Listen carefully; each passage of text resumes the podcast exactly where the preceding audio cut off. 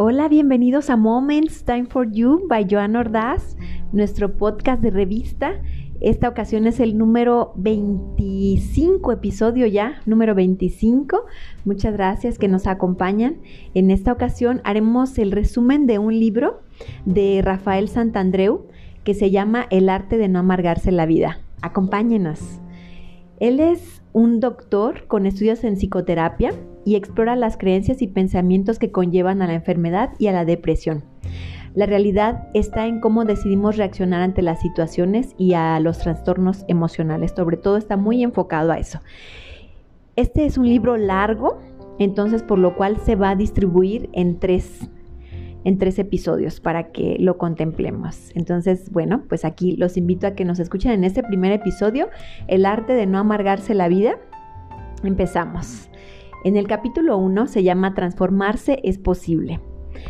Él da el ejemplo de Robert Capa, que es un fotógrafo que vivió al máximo durante la Segunda Guerra Mundial. Entonces, él hace muchísima referencia a que él exprimió la vida. Y aquí él hace un enfoque acerca de la depresión y la obsesión. Dice que son los principales enemigos del hombre. La vida es para disfrutarse, dice. Entonces, forjar una vida libre de miedos, aprender a ser felices, ama, ama tu vida.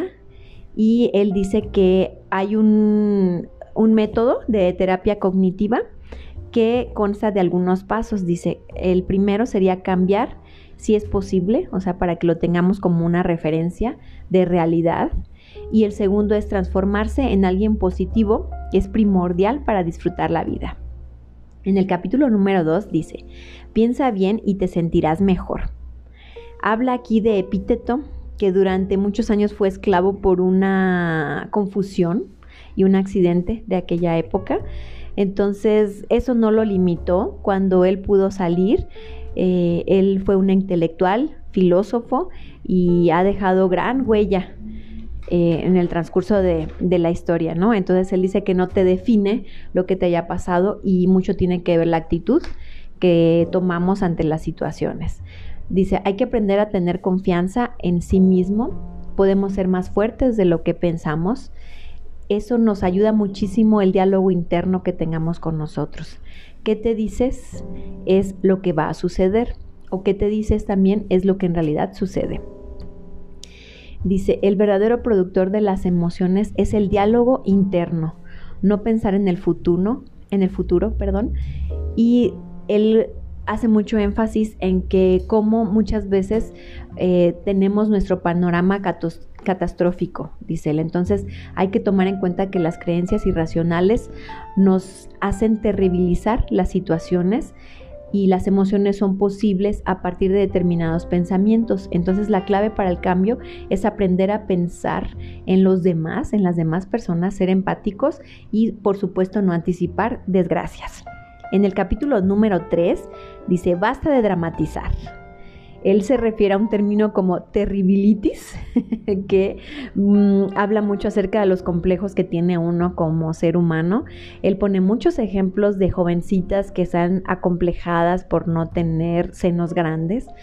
Y entonces él dice, pero son todavía aún son, muchas de ellas son menores de edad. Entonces él dice, ¿cómo ha ido esto influyendo? Y ha tenido tantos casos en su consultorio que él, o sea, hasta toca en este en este libro toca un solo capítulo a esos ejemplos, porque ha habido tantos casos de jovencitas que no se sienten suficientes por el hecho de no tener los senos grandes y cómo eso afecta su desarrollo emocional. Entonces es algo que le llamó mucho a él la atención y él explica aquí cuando se comprende se puede curar ese sentimiento de frustración. O sea, primero es que él ayuda a estas chicas a entender que eso nada más está en su mente, que el tamaño que ellas quisieran o ellas piensan que es el perfecto, nada más existe en su mente. En realidad no es que sea necesariamente así y dice es más bien un estereotipo de moda y de tendencia. En realidad no hay, nosotros tenemos que sentirnos contentos con nuestro cuerpo. Dice, evalúa lo que te sucede con criterio constructivo. El objetivo emocional es sanar comparación para que nos ayude a tener una mente saludable, dice. Hay que hacer una evaluación de las cosas y con mucho criterio. En el capítulo número 4 dice referencias en lugar de creencias. Cuidado con la neurosis, dice, porque hay mucha frustración, pensando que solo mis exigencias deberían de ser.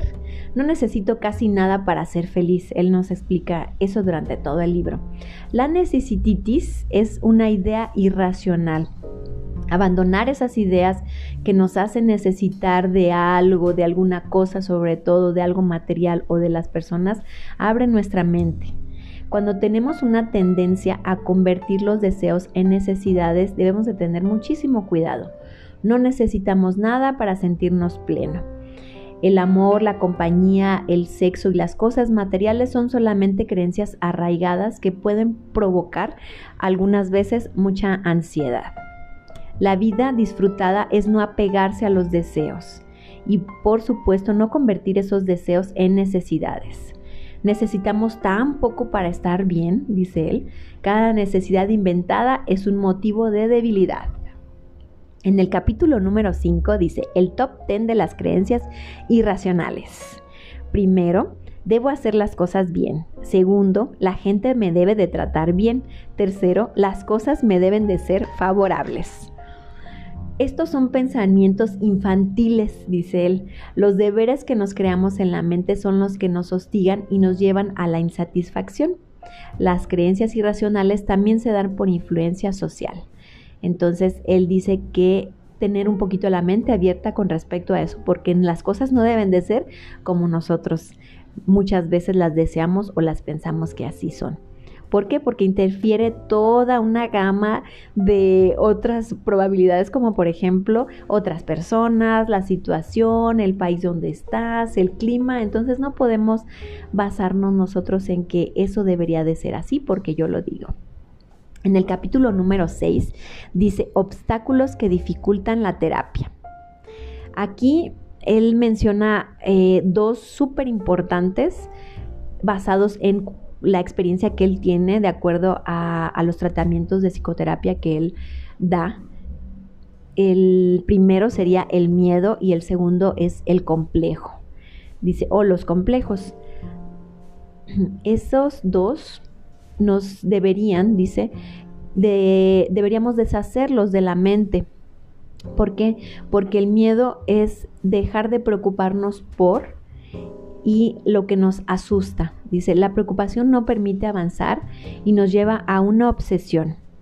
La línea de evaluación de comparación con los problemas que se presentan es más importante, dice, porque te da un discernimiento más claro de lo que está pasando. Los complejos están en la mente y no en los demás.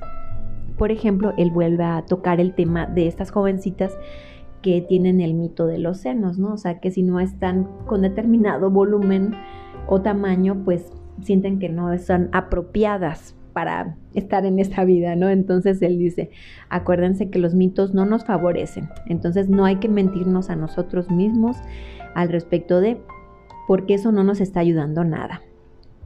Entonces, en el capítulo número 7 dice la rutina del debate. convertirnos en personas más sanas todo, es que todo está en el coco de cada quien, dice, o sea que sí es posible hacer los cambios. Lo que tenemos que hacer es utilizar la terapia cognitiva, reemplazar las creencias irracionales por racionales. Y esto se requiere de tres fases. La primera fase es detectar lo que pensamos mal. La segunda es pensar en la muerte. Nos cambia totalmente la perspectiva que tenemos, como el meditato mortis, dice él. Y la tercera es establecer la creencia racional que sustituye a la irracional. Esta es una fase constructiva sobre todo y formula lo que tú vas queriendo para tu vida. Convencerme a mí mismo de ello es en lo que yo debo de trabajar. Es una terapia de argumentos, no de pensamientos positivos. Además requiere de perseverancia para adquirir una nueva forma de pensar e identificar lo que nos motiva al cambio. Muy bien, este es nuestro primer episodio de este libro, El arte de no amargarse la vida. Entonces espero que les guste y gracias por prestarme sus oídos. Nos vemos en el siguiente.